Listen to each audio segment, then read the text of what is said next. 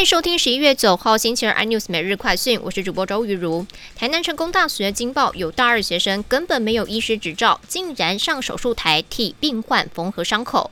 被点名的大二学生还在网络回呛：“实力就是一切，没本事就闭嘴。”校方回应：“这都在相关规范下作业，没有违法。”但台南卫生局说，成大医院没有落实监督，疑似涉嫌了违反医疗法第五十七条的规定。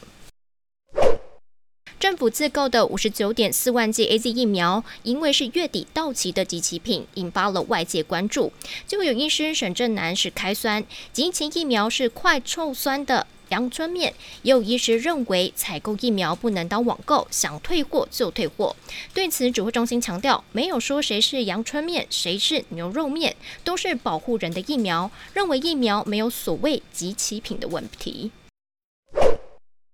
晶圆代工龙头台积电向来严禁员工上班时间透过手机使用 Line 等社群媒体，这不如联电、世界先进等晶圆代工厂的开放。但近期台积电尺度更放宽了，员工采用公司公务手机，陆续可以使用 Line 等社群媒体，估计开放的比例占整体公务手机大约达到百分之七十五。